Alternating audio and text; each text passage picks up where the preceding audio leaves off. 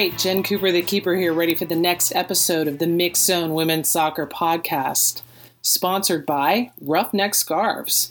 This is episode number 279, and with that number, we'll give a shout out to defender Emily Sonnett. She has played 279 minutes this year for the U.S. Women's National Team.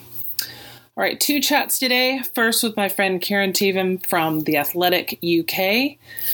Kieran and I talk about England's She Believes roster, which was recently announced. Also, look ahead at the plans for Team GB this summer at the Olympics, and also uh, the reason behind why so many Australians seem to be making the jump to European leagues. Then I have a chat with former Stanford and Glasgow Celtic player Haley Rosen about her new business venture, a website called JustWomensSports.com and what it's like to transition from playing to a quote unquote real job. In between the two chats, of course, is my new recurring segment called Jensplaining. Each segment will explain off the field rules or procedures, or maybe look at a bit of history to explain why things are done a certain way. This week, I try to explain as simply as possible why England competes as Team GB, aka Team Great Britain, in the Olympic soccer tournament. And of course, don't forget to follow me on Twitter at Keeper Notes and also at Mixzone. And of course, that's two X's in Mixzone.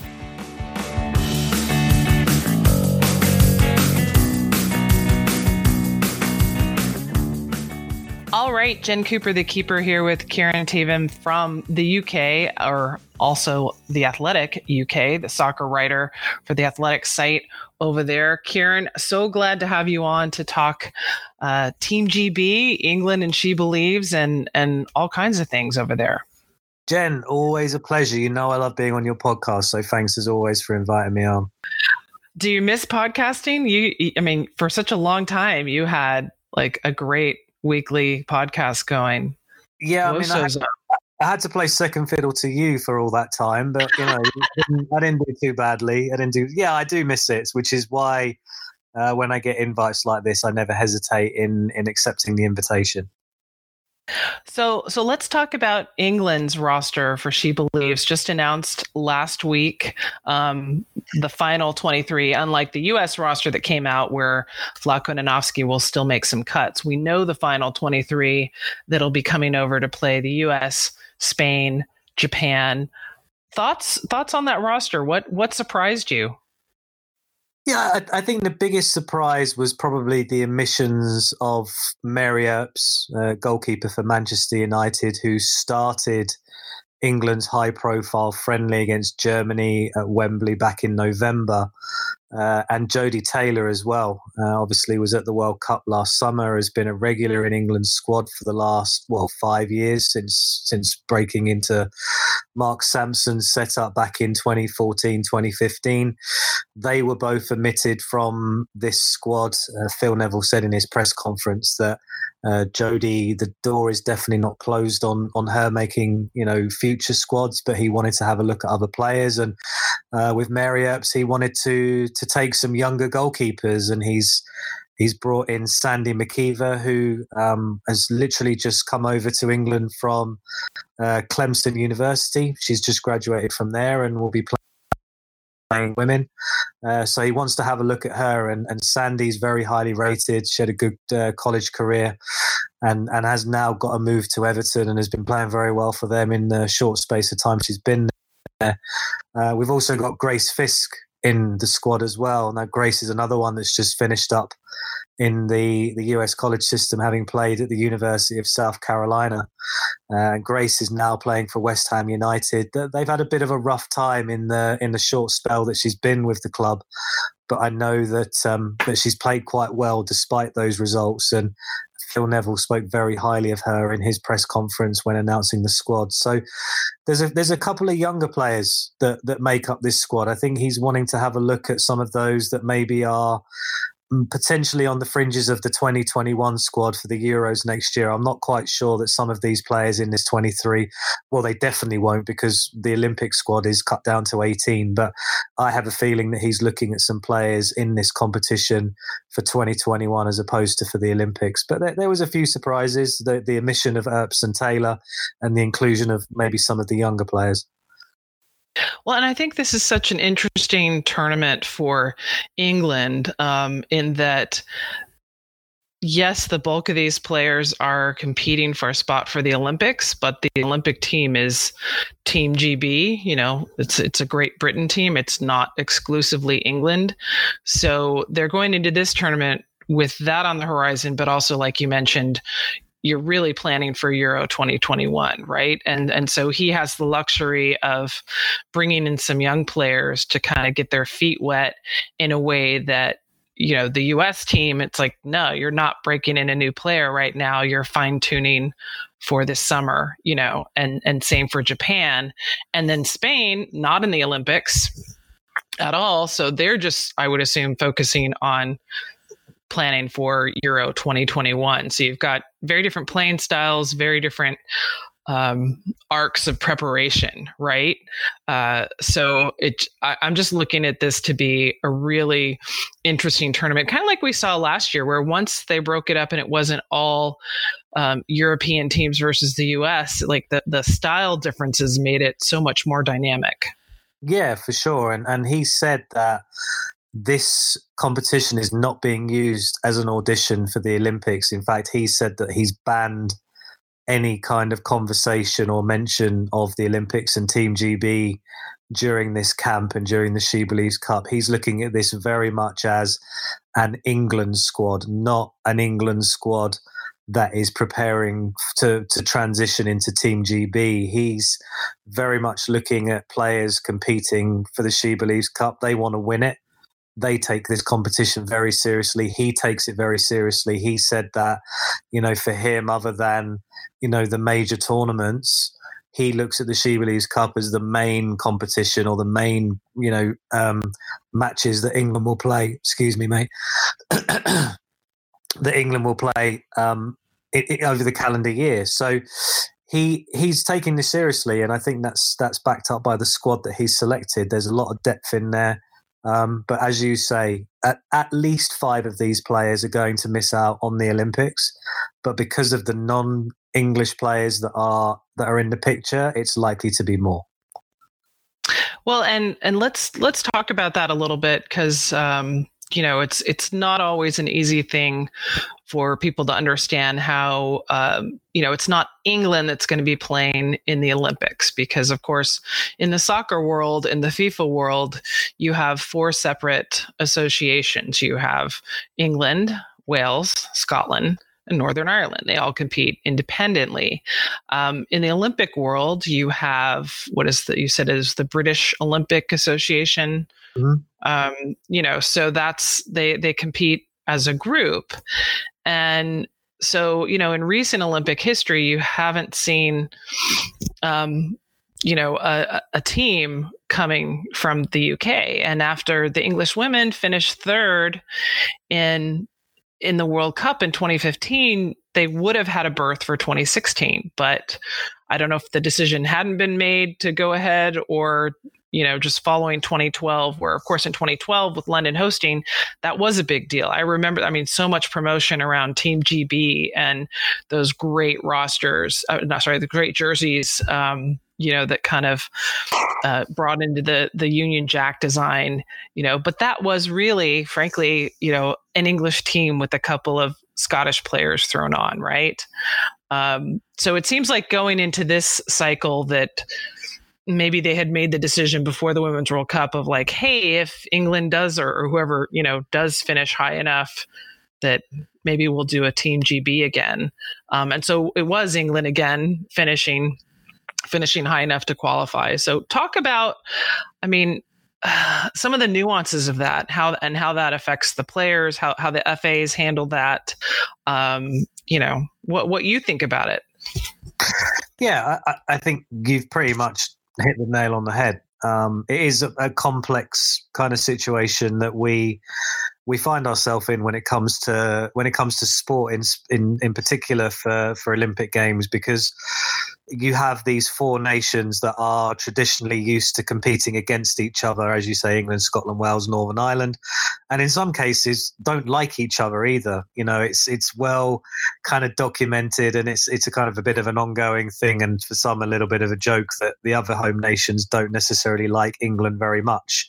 Um, not necessarily specific to women's football, but in general. Um, you know, when it comes to things like rugby the other home nations tend to want to beat England more than any other of the of, of the other teams. So, you know, you're then thrown into a situation where once every four years, um, when it comes to the biggest, along with the World Cup uh, and the Women's World Cup, the the biggest sporting event on the calendar, the the Olympic Games, you're then asking these um, home nations to come together as one and with football, that's always been a little bit complex, and that's why we didn't see a Team GB in Rio in 2016. Because, putting it frankly, the other home nations didn't support having a team in Rio. There is a concern amongst the Scottish FA, Welsh FA, and Northern Irish FA that they are going to lose their independent status or that it will jeopardize the perception of them being independent teams. Um, right this time round for 2020, it would be fair to say that there is still a lack of support from those home nations. But unlike in 2016, they have said that they will not stand in the way of players who are selected for Team GB. Um, I spoke to um, someone in, in Wales recently, um, and they said that the people there are very, very feel very strongly about this. And actually, we shouldn't play it down. You know, there are people who who don't think that Welsh players should go to the Olympics. There are likely to be people in Scotland who don't think that Scottish players should go to the Olympics, and the same in Northern Ireland. So, you know, there is political sensitivities over this one for sure. Um, but ultimately, there are players from some of these countries that may never have the opportunity to play in Olympic Games unless it is through Team GB's women's football right. team. So, uh, do we have the right, or do these people have the right, who are looking at it from a political standpoint, to to take away the dream of these individuals? Would would it have been right for Kim Little and Ifeoma Dieke to have been prevented from turning out for Team GB in 2012? Is it right if selected, that Caroline Weir or Erin Cuthbert or Jess Fishlock or Sophie Ingle, whoever it might be, are prevented from playing in the Olympics this year? I, I don't think it is. And I th- think the federations recognise that. And while they are not willing to throw their full support behind a Team GB, they have said that they won't stand in the way of the players. Well, and I also think about um, English players of the past, like Kelly Smith. I remember one of the first articles I ever wrote, read about Kelly Smith. It's like, you know, she's this, you know, star, uh, you know, and but won't ever get to play in the Olympics because. Mm. And that was the first time I was like, wait, why not? And then understanding, you know, that nuance. So that's what, you know, when I think about the last cycle, that the English players that finished third at the Women's World Cup didn't even have that opportunity to go play in Rio, even without players from the other federations, right? Like, yeah. and again, you've got all the, those um, organizational things, to, you know, n- not pure politics, but definitely like the sports politics of, you know, well, I run this event, you run that event.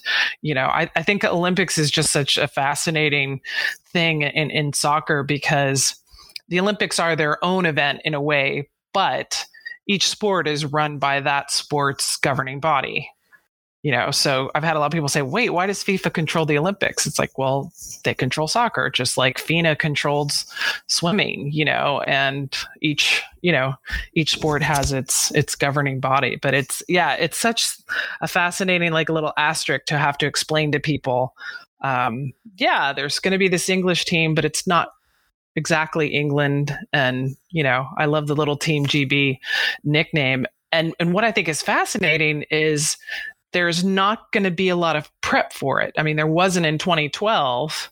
Um, I think you said that you know they played like one game uh, before the London 2012 soccer tournament started. So it's yeah, it's that middle of the road attitude, I guess, of hey, you know, we don't want to prevent anyone from doing this, but we don't want to be wholeheartedly embracing this. Yeah, I think they had one friendly up in the northeast of England before they they they turned out for the the London Olympics. I think it was against Sweden off the top of my head. It was a double header. The men also played on the same the same day. I'm not 100% certain whether they're going to play any matches before this tournament. We certainly haven't been told of any right now.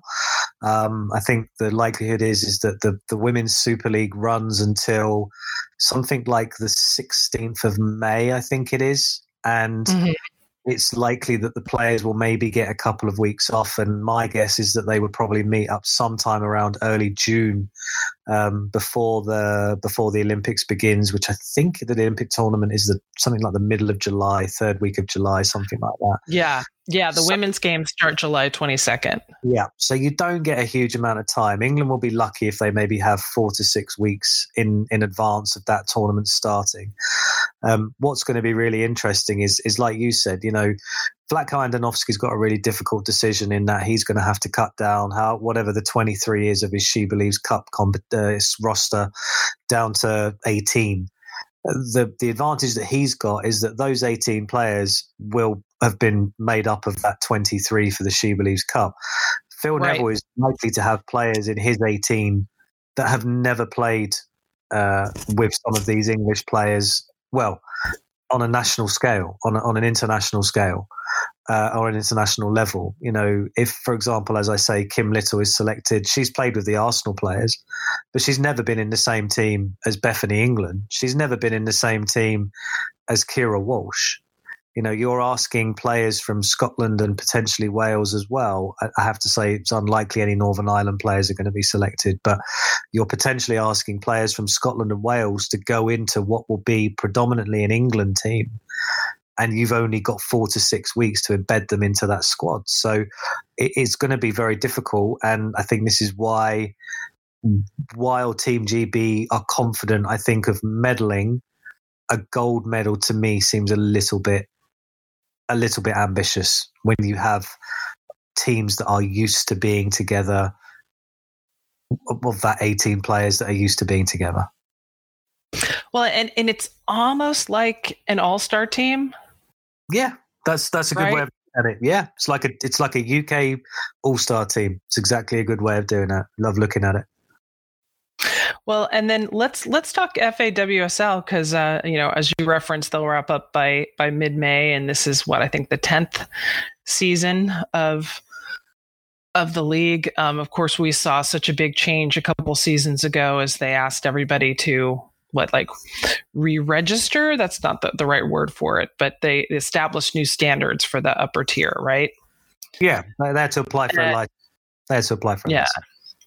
and and, and what I think is interesting, as we've seen uh, a lot of the Australian players leave NWSL, it seems like they're all heading to Europe and mostly um, the FAWSL. I mean, what what what do you think about that? I mean, tell tell me just about what you've seen FAWSL do this season. It seems like they they have used a lot of the momentum following the Women's World Cup.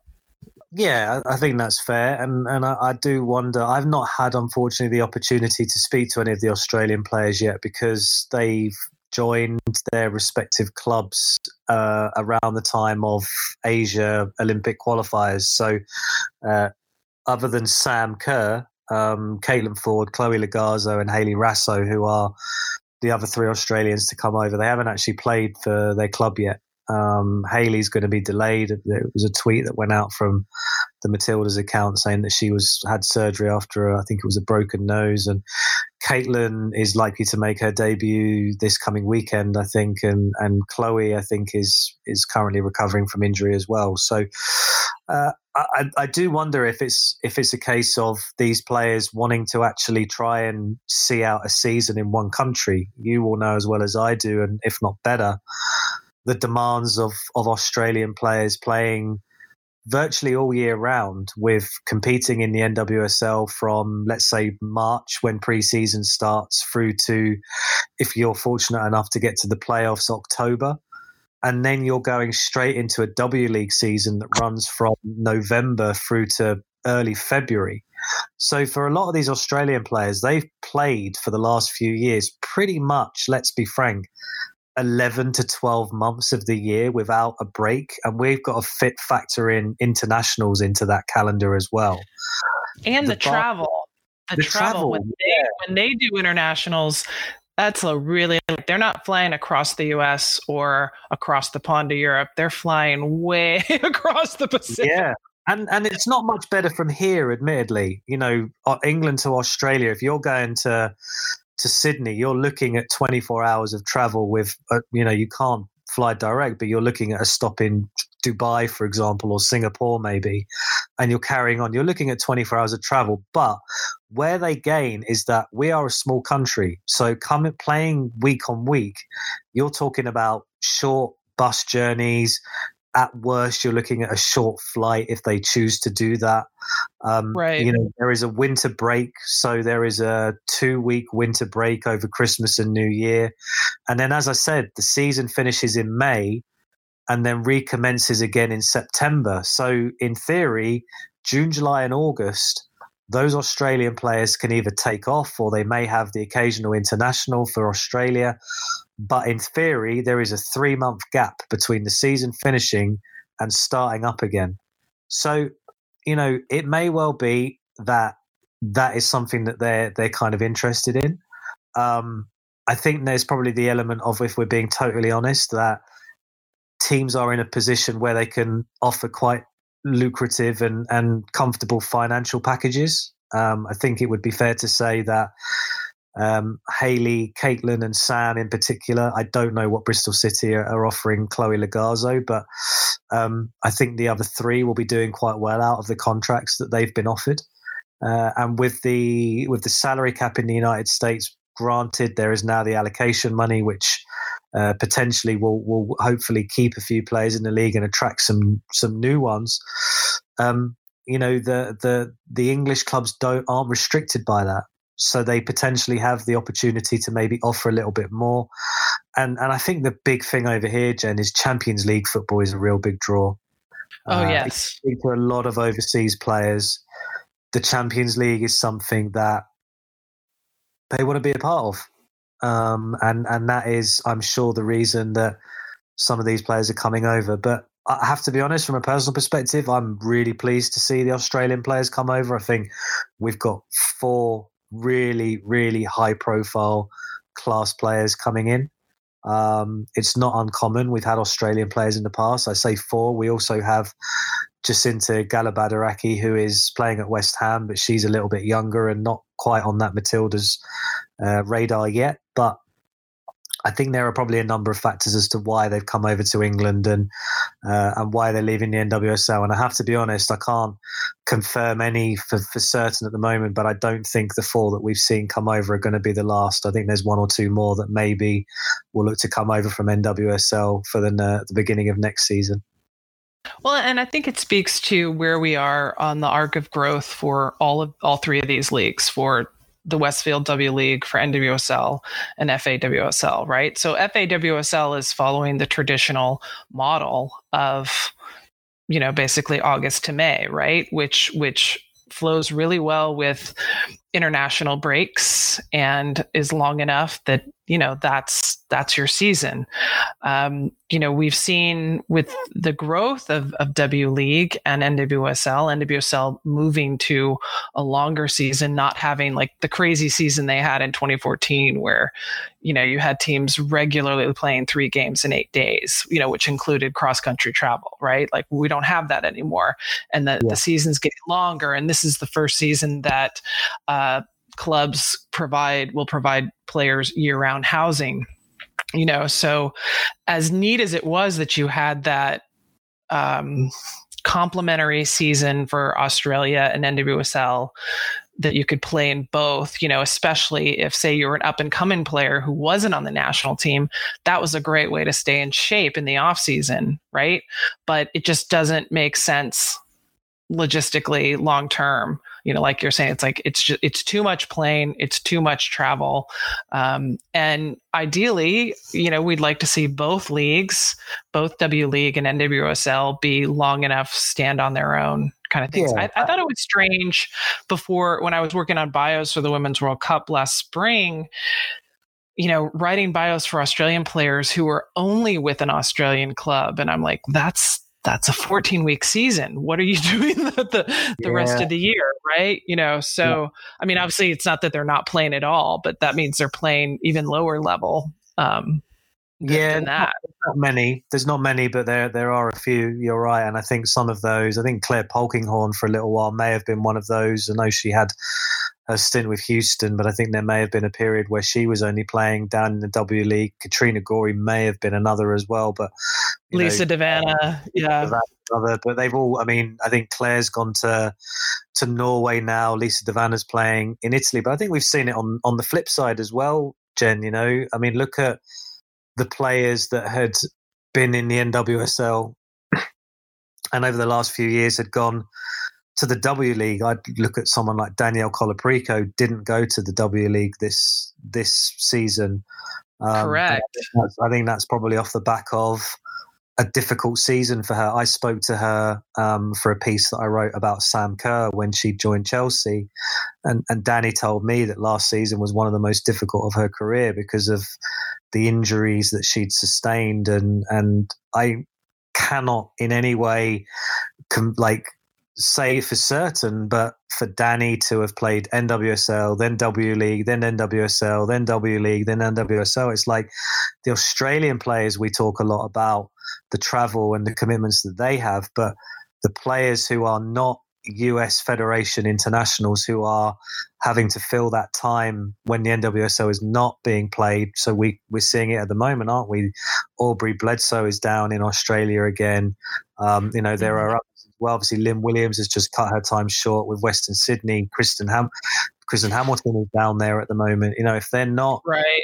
selected by the feder- by the US uh, federation for the national team, then they're filling that void by by going down to Australia, and that's tough. That's a big commitment to play those two seasons back to back, and um, yeah, you know we're seeing the Australian players I think suffer a little bit as a result of it, but there are definitely some American players that have suffered a little too.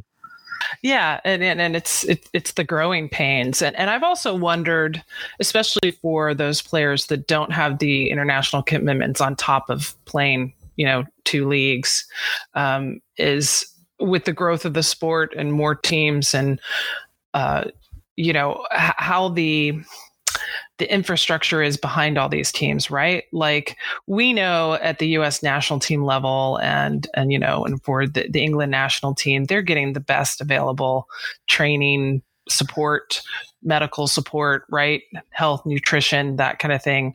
Um, you know, in the smaller leagues in the growing leagues, you know, club to club, I would think that that support could vary greatly, right? Um, I mean, even just from what I've seen in, in Houston since the club started six years ago, what the, the resources available to them have gotten so so much better i mean just you know to, to not just a medical trainer and you know a hospital sponsor but like you know nutritionist and you know just level of support and I think there's there's still so much of that, you know. I, I would I would guess that's being run um, not as professionally as it could be. You know, I'm I'm not trying to point any fingers at anyone so much as just to say it's like it's a it's a growing business, right? Yeah. So with yeah, right. standards, you're not, you're not, standards get yeah, stand, yeah, standards get better every year. Um, yeah. and and I, and I feel like we're going through that growing phase of, all right, this was nice that you could have these complementary seasons, but it's just it's not feasible for for the long term. So I'm, I'm really interested to see what happens. Uh, you know what the W League does for next season in terms of the structure and the schedule because this one pushed got pushed back so late. I think because of the the FIFA windows that it's actually running into NWSL's preseason, right? And I don't yeah. know if they'll release those players early or late. Um, yeah. but yeah, and then and then the last thing I want to uh, get your thoughts on is the ICC tournament that we've seen both of the last two summers. Um, you know, we haven't heard anything about this year because, of course, the way where the Olympics falls. But you know, I'd love, I'd love it if we could see something like that again. Because until I think until we have, um, you know, more structure in Concacaf across more countries having women's leagues, you know, that's the ICC is going to be the closest thing the US is going to have to having something like what the Champions League is, right? So seeing top teams from different leagues competing against each other.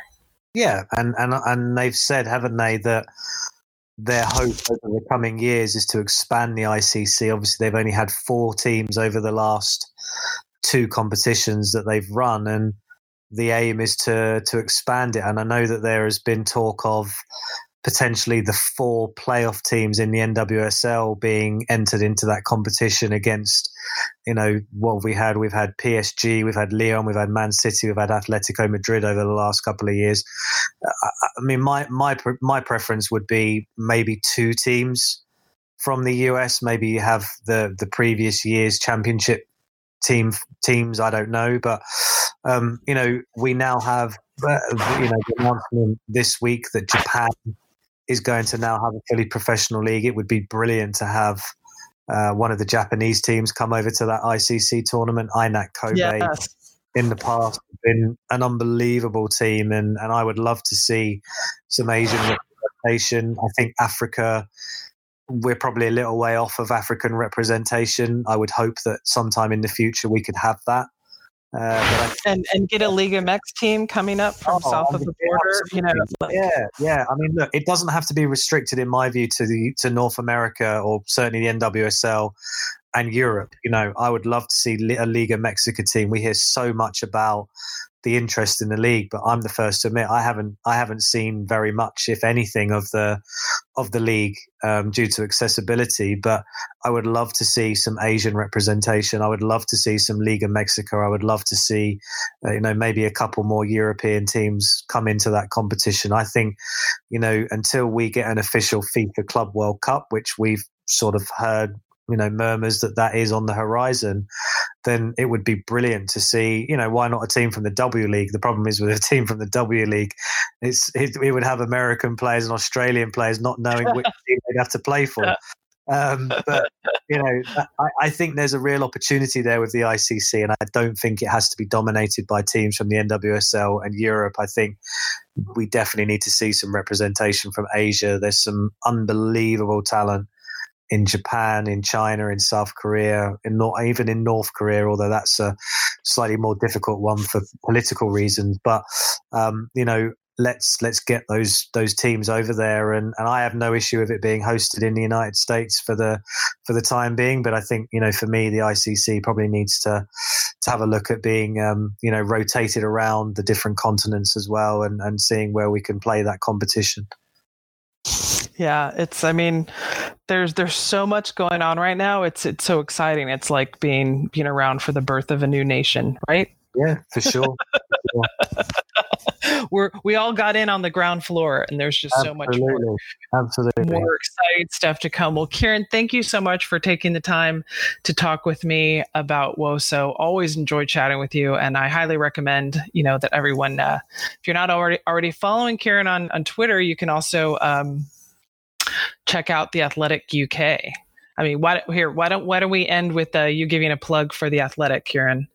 Well, I, I would love to, and, and I wouldn't just plug myself. I think everyone who who follows the Athletic or your podcast um, will know that we, we have a brilliant brilliant, um, you know, writer on the American side as well in, in Meg Linehan, and and Meg does phenomenal stuff promoting the NWSL and and the US Women's National Team and everything around what goes on your side of the pond. But I think you know, hopefully, between Meg and myself, we we try and give as much coverage as we can. We try to do things a little bit different. Um, you know, I would love to point people to the the piece that I did with Vivianne Miedema. Um, I sat down with her and and sat and went through a, a really kind of analytical piece, uh, analyzing five of her goals that she talked through. Um, you know, we ran them through, and she talked about everything from movement to the you know the positioning to the the the type of finish that it was, and and I think that's where maybe we can offer something a little bit different. So um, yeah, definitely definitely give us a, a look, and uh, if not for myself and and the European side, then definitely for Meg stuff for what she's doing on the on the US side. Well, thank you so much, Kieran. Thanks, Jen. Anytime.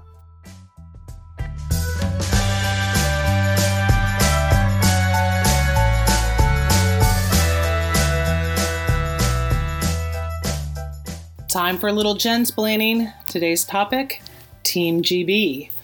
So, in the soccer world, which, as we all know, is controlled by FIFA, there are four federations within the United Kingdom that each have their own national teams, national soccer teams England, Scotland, Wales, and Northern Ireland, despite the fact that the UK is one country.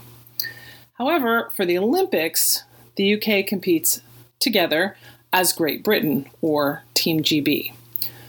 So there's a variety of factors dictating who, if anyone, gets to represent Great Britain in the Olympic women's soccer tournament. The main concern of the four federations, aka the home nations, is that FIFA might force them to merge into one federation. So, in general, they are very reticent to support a combined team. Now, England, despite qualifying for the first women's Olympic soccer tournament in 1996, they didn't get to participate because um, at the time, those four federations could not agree on how to work with the British Olympic Association. So, back in 96, Brazil took England's place. Same issue remained when England finished high enough at the 2007 Women's World Cup to qualify for the 2008 Olympics.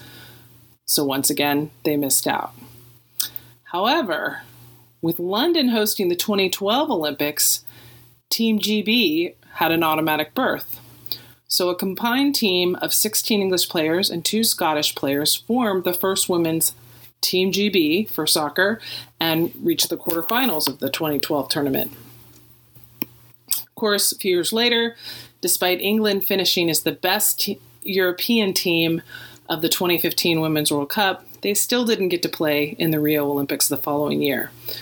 Since, again, the opposition remained, especially from Scotland, Wales, and Northern Ireland, um, towards a combined team. Now, thankfully, in fall 2018, the federations did agree that a British women's team would be allowed for the 2020 Olympics. So, by virtue of finishing in fourth place last summer, England earned a spot for Team GB this summer in Japan. But it's interesting to note that the agreement among the federations only applies to a women's team, still not to a men's team. And the general attitude, as Kieran mentioned in our chat, is more the we won't stand in a player's way if, you know, if a Scottish player wants to play for, for Team GB as opposed to, oh, we're so happy that our players are doing this. Long story, but I hope I hope that all made sense.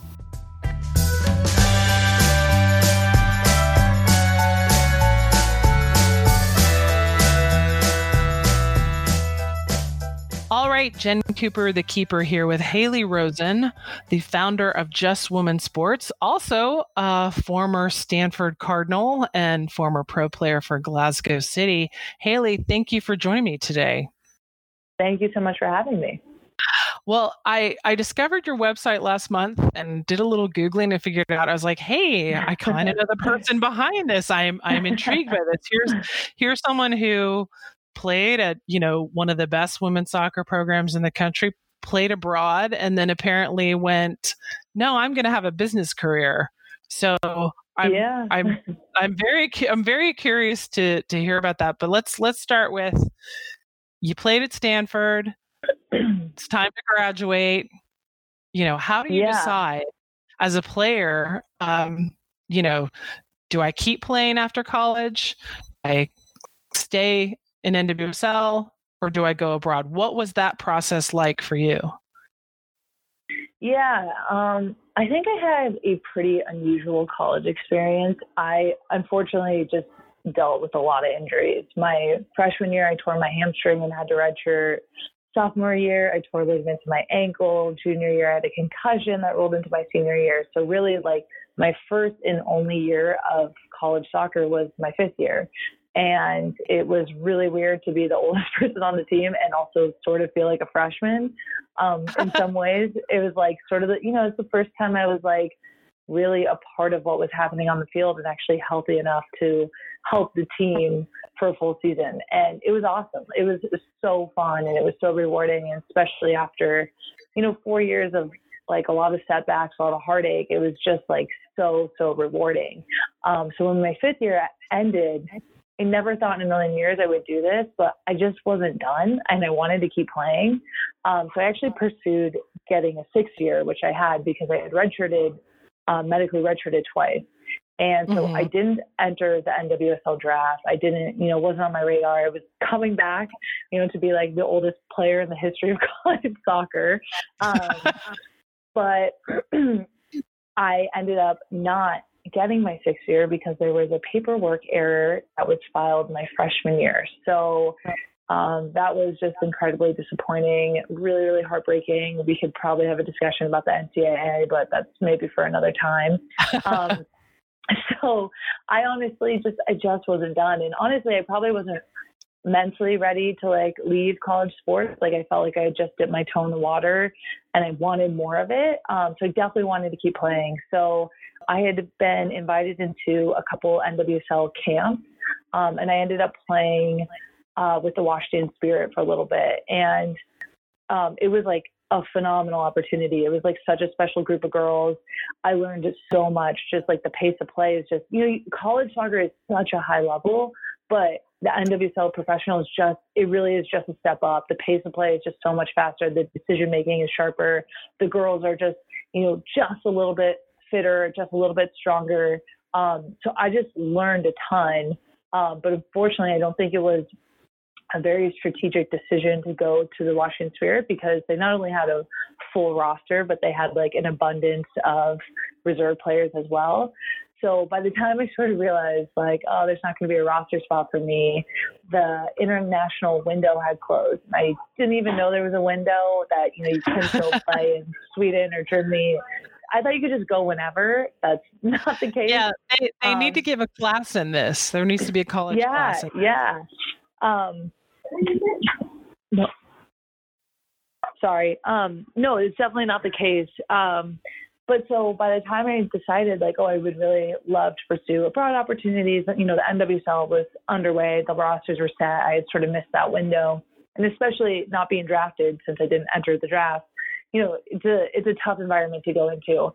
Um, so at that time, you know, I was just looking for an opportunity, and I honestly sort of stumbled into this Glasgow City opportunity. It was like a friend of a friend had heard of them, and Glasgow City is like it's so cool for people that don't know about it. Like the main teams in Scotland are like Rangers and Celtics, and you know there's a couple other. But on the women's side, basically there's this group of women, this group of women that were like, hey, they're not investing enough in the women's game.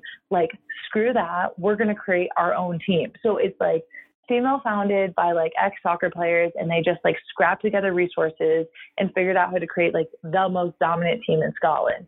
And this team has just right. not only dominated Scotland, but you know, now they play in Champions League and they've done really well in Champions League. Like I think two seasons ago they were in the semis or just something like that. It's just it's just it was like really really cool and special to see just sort of the sheer will of people that wanted to make this team exist and go um, and that was also just like a really awesome experience. It was really special getting to play in Champions League. It was a really good like you know introduction to being abroad since you know obviously in the UK they speak English.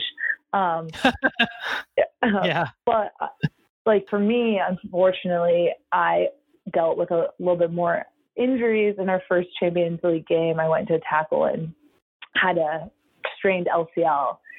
And so I think, you know, you kind of touched on like when do you decide to stop playing? um, you know, that injury was just like really a bummer.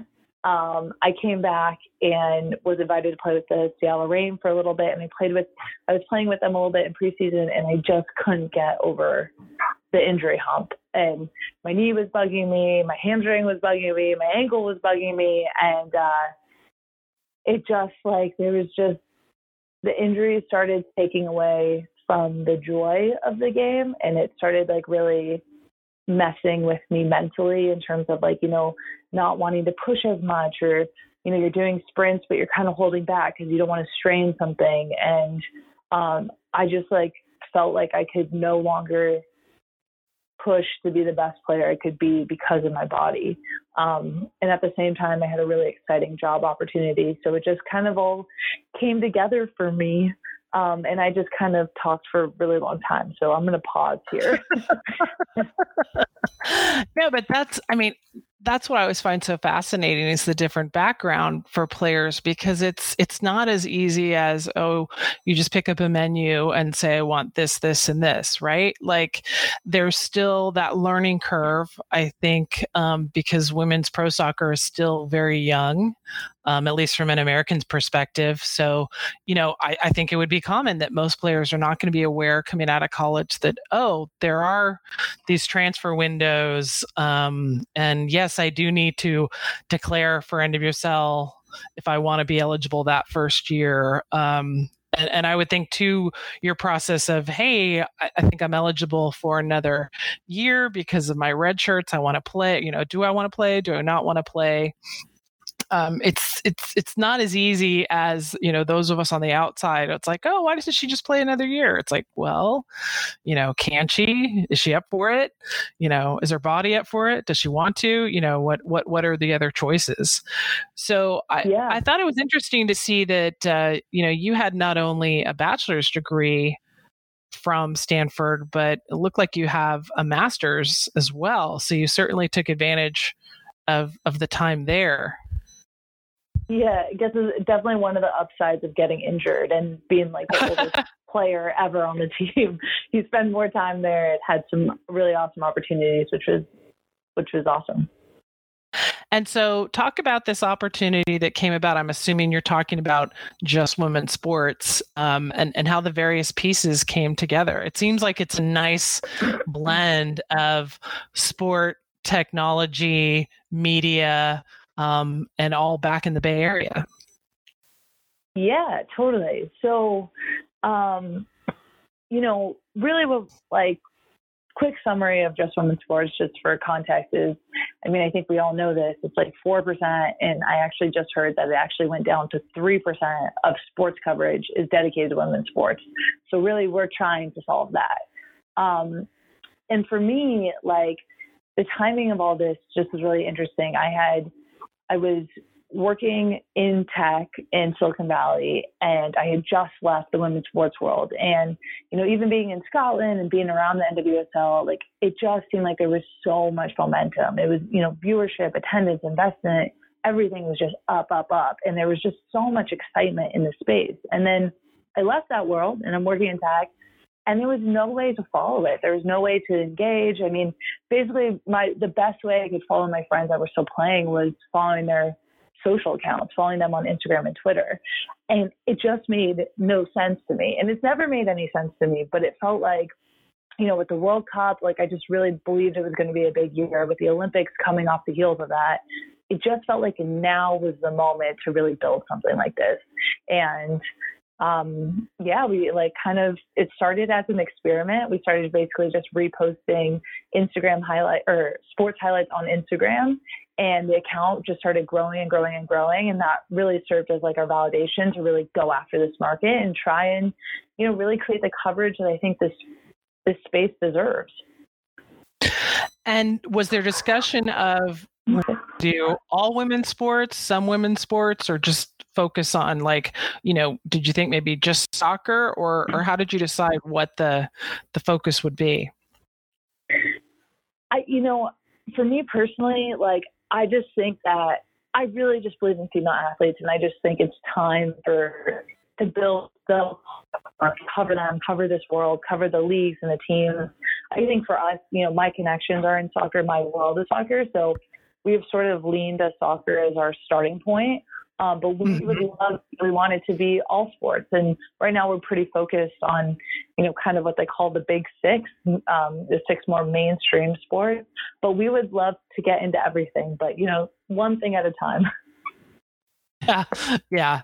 It, it it is a challenge, um, and we we have I think seen some sites come and go that you know want to do everything, and you can spread yourself pretty thin that way, right?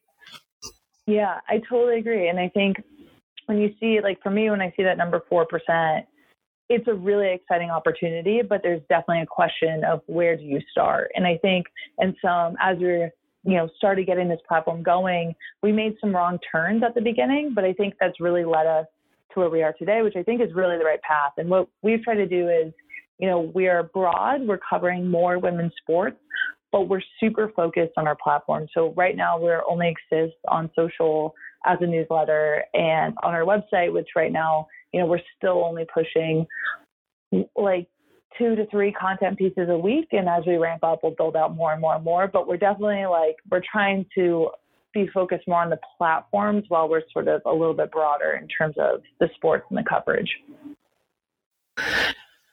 And what other kind of um, you know people are are you working with? I mean is it all people with sports backgrounds or you know how what are what are the pieces necessary to to launch something like this? Um, this is a huge undertaking. So uh, i think one of the benefits of being in silicon valley is we're in the heart of venture capital. So we were able to raise a pre-seed round a couple months ago and that's been let us build our initial team. Um, and our initial team to date, which I'm like really excited about. Uh, you know, it's a lot of people that have been in the women's sports world. It's a lot of people that played professionally or played in college, and now that they're just, you know, that they're interested in helping the space and pushing it forward, either from you know a content perspective or from an operations perspective, marketing perspective, you know, what, whatever it is. But it feels like there's all these people, not just women, out there that are excited about this space and want to push it forward. So it's been really fun to bring them together.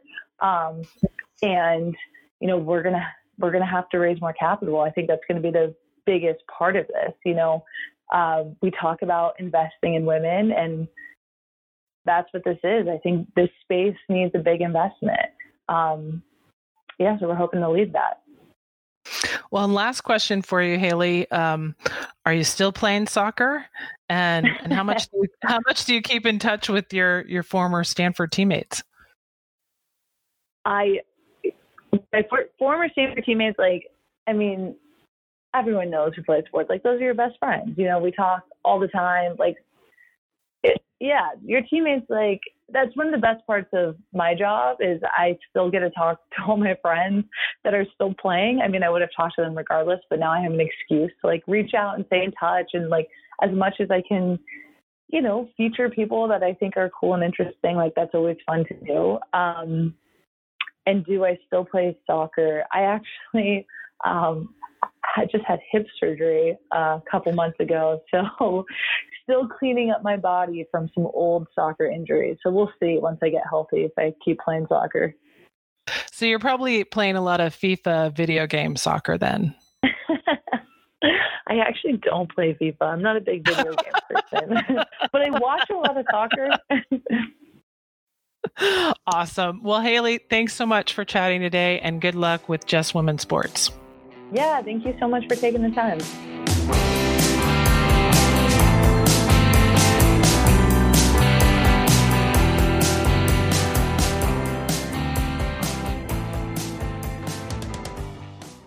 All right, time to wrap it up with the back four.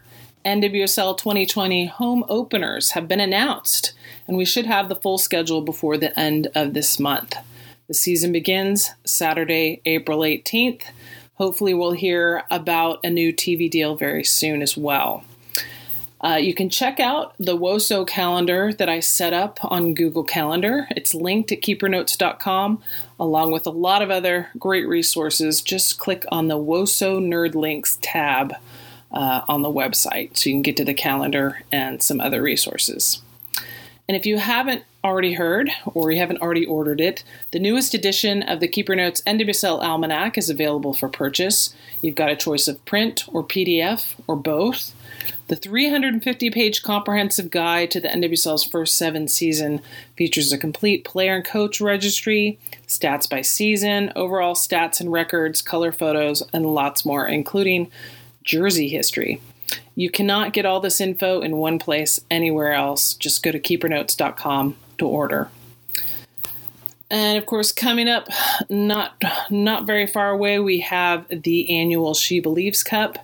This year, the U.S. women will be facing England March 5th in Orlando, Spain March 8th at Red Bull Arena in Harrison, New Jersey, and then Japan Wednesday, March 11th in Frisco, Texas.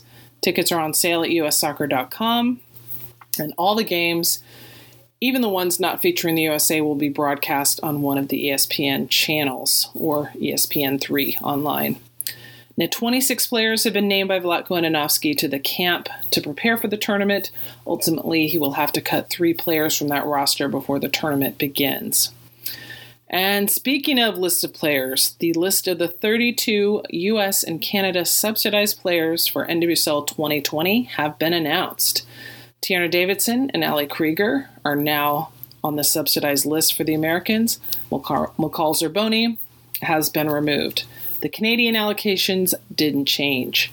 You can view the entire list, or rather, you can view the list of allocated players by team, as well as other roster info for each NWSL club at keepernotes.com. Just click on that magic WOSO Nerd Link tab. All right, that's it for this episode of the Mixxed Zone. Big thanks to our sponsor, Ruffneck Scarves, the official scarf supplier to MLS, USL, and US Soccer. You can get custom scarves for your group at ruffneckscarves.com. And if you're tired of the same old uniforms and cookie cutter templates from Nike and Adidas, and you're looking for a completely custom kit for your youth club or your adult team or even maybe a pro team, Icarus FC can help you create the kit of your dreams at an affordable price. Let them help you design your custom kit today at IcarusFC.com. All right, many thanks to everyone who's been listening. Thanks to anyone who's referred this podcast to a friend. And of course, big thanks to Sean for putting this all together.